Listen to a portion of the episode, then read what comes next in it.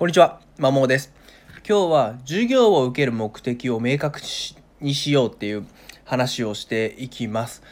まあ、いろんな生徒さんを見てきてるんですけども、まあ、本当に目的意識を持って授業を受けている子ってやっぱ少ないなっていうふうに思いますね。それはその小学生に限らず高校生でもやっぱりその漠然と授業を受けちゃってるなっていう子が正直大半かなっていうふうに気がしています。で個別の授業でもですね 同じようになんかとりあえず受けに来てんだろうなこの子っていう生徒がやいてですねそういう子ってなかなか成績伸びにくい印象にあります。でじゃあ授業の目的受ける目的って、まあ、どう決めていくかっていう話なんですけども、まあ、集団授業であれば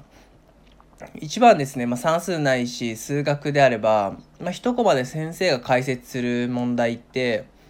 せいぜいま5から7問ぐらいですかね場合によって4問ぐらいかもしれないんですけどもじゃその問題を1人で授業が上がったのに1人で1から10まで解けるかっていうのがまあ一つの目的になるかなっていうふうに思いますね。あとは、まあ、予習をしているのであればまあ、自分が理解している部分とそうじゃない部分っていうのが分かってるはずなのでじゃその分かってない部分を分かるためにこの授業を受けるんだっていうのがまあ目的の理由のもう一つの例かなっていうふうに思います。であとはですね、まあ、これは一番いいなって思うのがじゃあその先生の解説を踏まえてさその先生が解説した授業あの問題の内容を問題をですねの、まあ、解放の仕方を、まあ、ちょっと友達に説明できるぐらいまで理解するっていうのが、えー、それも結構有効的に、まあ、授業を受けられる目的を持って受けられる、えー、考え方かなっていうふうに、え、思います。でやっぱりその授業を受けるってインプットなので、まあ、こんな形でアウトプット前提にですねやっぱ受けないと正直身になんないかなっていうふうにですね、え気がしてますし、それができてる子とできてない子でもちろん成績って大きな差が開きますよねっていうふうに、え感じます。はい。で、まあ、個別、まあ、それ主に集団塾の集団塾とか学校の授業の受け方の話をしたんですけども個別の指導ほどですね目的を持って受けないほど意味がないものはないかなっていうふうに考えますね。で個別のいいところってやっぱり柔軟性なんですね。まあ、生徒一人一人に合わせて、えー、そのその制度に適した問題を触れて解説をできたり演習ができるっていうのが最大の魅力魅力というか、えー、メリットなので生徒自身がですねあこの辺この辺りのこの単元のこの部分の問題を分かんないから解決したいっていう目的がないとですねやっぱり先生もどうしていいか正直わからなくなってきますし、まあ、授業そのものが意味がないかなっていうふうにね思いますね。うん、えっ、ー、とそれでですねなんだろうなでただじゃあ漠然とこの問題がわからないから授業を受けようではなくてじゃあその問題に対して自分自身はどう考えて解こうとしたのかでどの辺までは理解解けてどの辺りからちょっと分からなくなってきてるのかっていうその自分の考えのですねプロセスっていうのもちゃんと言葉にして言える言えてから上で受けるっていうのがですねすごく大事になってくるかなと思います。まあ、正直解決したい問題は分かってるけど自分のですねその思考のプロセスを一切言わずに先生この問題教えてくださいみたいな感じだとちょっと先生もどの辺りでつまずいてるのかこの子にはどういう知識思考が足りてないかっていうその分析がちょっと難しくなってくるのでですね、まあ、その分析期間もこの子は2次関数が苦手みたいな感じでちょっと薄っぺらくなってしまうので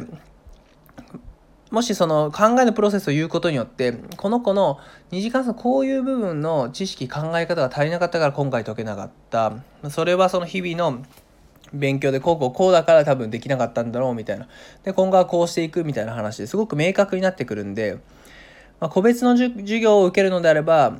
どの問題を解決したいのかもちろん必要ですしその問題に自分がどう向き合ったのかどう考えたのかっていうその思考のプロセスをしっかり言語化した上でできた上で受けるっていうのが、えー、必要かなっていうふうに思います。これがないとですねやっぱり個別の塾自分のための授業で自分のためだけの授業であるにもかかわらずやっぱ受け身になってくるんですねやっぱ親に言われて受けてるのかなんかまあなんとなくまずいから受けてるのかっていう、まあ、それは知らないんですけどもそういう風になってくるんでやっぱそういった意味で目的を明確にするでもちろんその授業終わりにどうなっていったいのかっていう自分もイメージした上で受けるのがすごく理想ですね。まあ、その分かんない問題が8問あるとしたらその8問を1から10まで自分が解けるようになってる授業員そういうのをイメージして受けるっていうのがすごく大事です。で、総じて成績が良い子っていうのはそこができていますね。自分で解決したいものがこの授業で解決したものは何かで自分はその解決に向けてどの程度まで自分自身だけで理解しているのかで授業終わりにしっかり復習して授業終わりには全部その解決したい問題が1から10まで自分が解けるようになっているとイメージした上で受けてる気がします。これは、えっと、逆にその小学生の子でも普通にそういう子は特にまあ優秀と言われる子はできてますしはたまたその高校生といえばできてない子は正直います。うん、なのでこれは別に小学校だから小学生だからとか中学生だから高校生だから関係なく言えば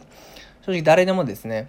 まあ、小学校低学年の子は難しい気はするんですけど小学校高学年ぐらいになってくれば以上の子であればできると思うので是非、えーと、親親御さんがですねその子供を見た時にそれぐらい目的意識を持って受けられているのか受けようとしてるのかっていうのを何気ない会話の中でヒアリングしてくれて、まあ、もしできてないのであれば一緒に考えるっていうスタンスで、えー、と向き合ってくれたらすごくいいんじゃないかなっていうふうに思います。で親御さんがその子供に向き合う上で、まあ、一番 NG なのは、まあ、仮に目的意識が漠然と受けてるなと思っても感情的に起こらないっていうところですね。うん、あなたそんなんで受けて大丈夫なの？みたいな意味あるの？みたいな。ダメなんじゃない？みたいなちょまあ質問質問をちょっときつい質問をずっとやったりちょっとダメ出ししちゃったり指示命令しちゃったりっていうのが一番良くないですね。まあ、そういう場合は、まあ、単純にあれなんかも明確授業を受ける目的なんか曖昧なねそんなんで受けてもちょっとお母さんその身になるか心配だわみたいな感じで、まあ、別に質問でもなく指示命令でもなく率直に思ったことと感じたことを素直に言うだけでいいかなって思いますしそれが一番いいですね。そうすると子供考え始めるんで、はい。えー、そんな形で、えー、授業を受ける目的を明確にしようというお話でした。以上です。